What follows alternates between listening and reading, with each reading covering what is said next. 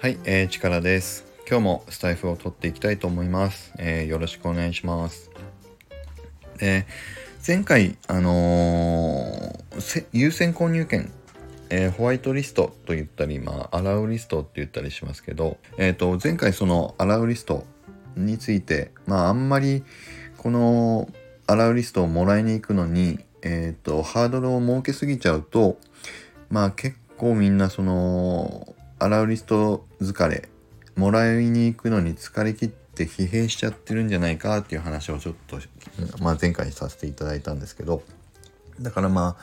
その観点から言えばそうえっ、ー、とあんまりねそのアラウリストを僕たちのコレクションで、まあ、配っていく時にそんなにたくさんのハードルを設けない方がいいのかなっていう話をまあ今検討中ですよっていう話をししましたがただ一方であんまり簡単すぎる配り方をしちゃっても危険があるよっていうことがあのがあるので今日はその話まあ別の観点のお話もちょっとしたいと思います。でこの辺はまだねあの全然結論が出てないんですけどまあ状況としてはそういう2つの観点があってその間をうまくこう綺麗な落としどころを作ってあの設計をしていかないといけないものなんだなっていうのが分かってきましたよっていうお話をしたいと思います。じゃあよろしくお願いします。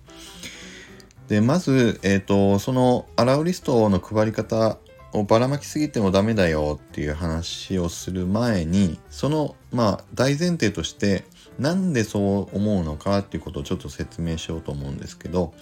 えっと、それって、まあ、自分たちの作品に対しての、まあ、大前提にある思い強い思いを説明しないとあのなかなか伝わりづらいところだと思うので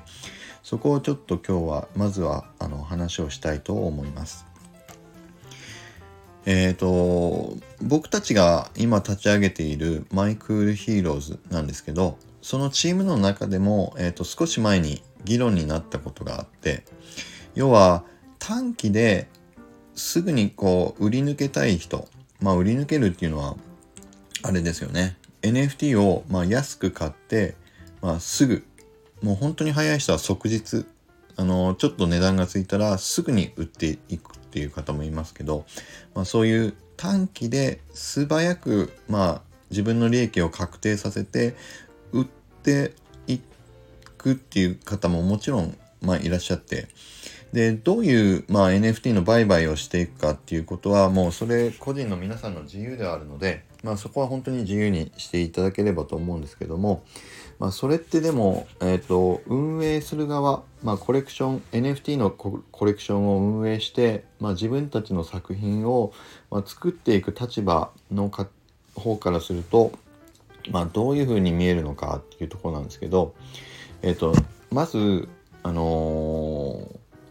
ー、実際はやっぱり作品を生み出してコレクションを運営していこうっていう立場からするともちろんあの自分たちが、えーと作品を生み出していく側としてはもうその作品を生む苦しみ自体生みの苦しみももちろん知っているので当然自分たちの作品は大事に大事にしていただける方に手に取っていただきたいというのはやっぱりこれは大前提にあるんですよね。どうしてもこれは、えっ、ー、と他のどんな NFT のコレクション出してる方でも多分あのそう同じ思いだと思うんですけどとにかくまあ繰り返しになりますけど自分たちが生み出した作品をより大事にしていただける方にこそやっぱりどうしても、えーと、手に取っていただきたいと思うのはこれはもう当然のことだなっていうのは思います。で実際は僕もこのコレクションを立ち上げて自分たちの作品を生み出していくっていう立場にない時はあのまさに、えーと、NFT の、えーと優先購入権を手に入れてすぐにその日にあのちょっと高く値段がついたから、まあ、売ってしまって終わりにしてしまうっていうことももちろんあのやったこともありましたけどやっぱり今自分で NFT のコレクションを、まあ、立ち上げるっていう立場になった上で考えるとあもうどうしてもえっ、ー、とやっぱりね、えー、そんなに短期でこう売りをあの確定させていってしまうようなすぐに手放してしまうような方に配っていくよりは、えーと、やっぱり自分たちの、まあ、作品をより大切に考えていただける方に、あの手に取っていただきたいという気持ちがどうしてもあの強く今は感じているところです。でこの思いがやっぱり大前提にあるんですよね。でこの大前提のまあ思いを踏まえれば、えーと、誰に対してでも、えーと、大量にこうホワイトリストアラウリスト、まあ、先優先購入権を、えーと、むやみに配りすぎてしまうっていうと、まあ、いろんな方の手に、えー、と届いてしまうリスクが、まあ、高まってしまうっていうのは、まあ、正直あると思うので、えー、と要は前回言ったようにこの優先購入権を入手していただく方法を難しくしすぎたくはない思いの反面まあその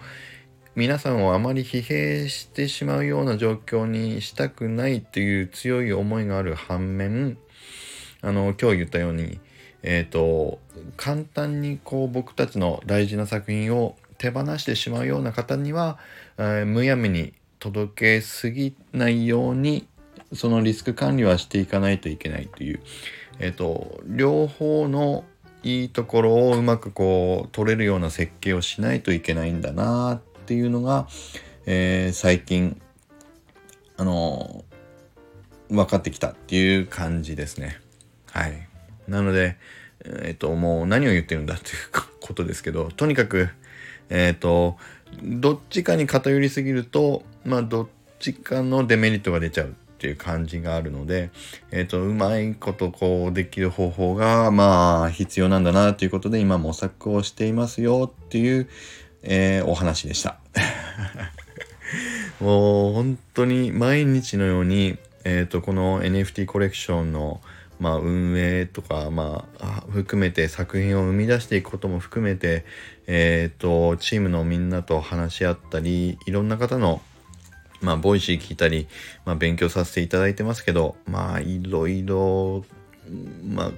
学べる、学ばないといけないことがたくさんあるなっていうふうに、えっ、ー、と、感じていますね。まあ、それがまたね、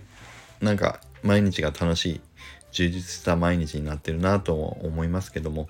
えっ、ー、と、今、はい、マイクルヒーローズはそんな感じで、日々、えっ、ー、と、一歩ずつ、あの、自分たちのコレクションを出すことに向けて、まあ、リリースに向けて、えーと、進み始めていますよっていう活動していますよっていうお話でした。はい。ということで、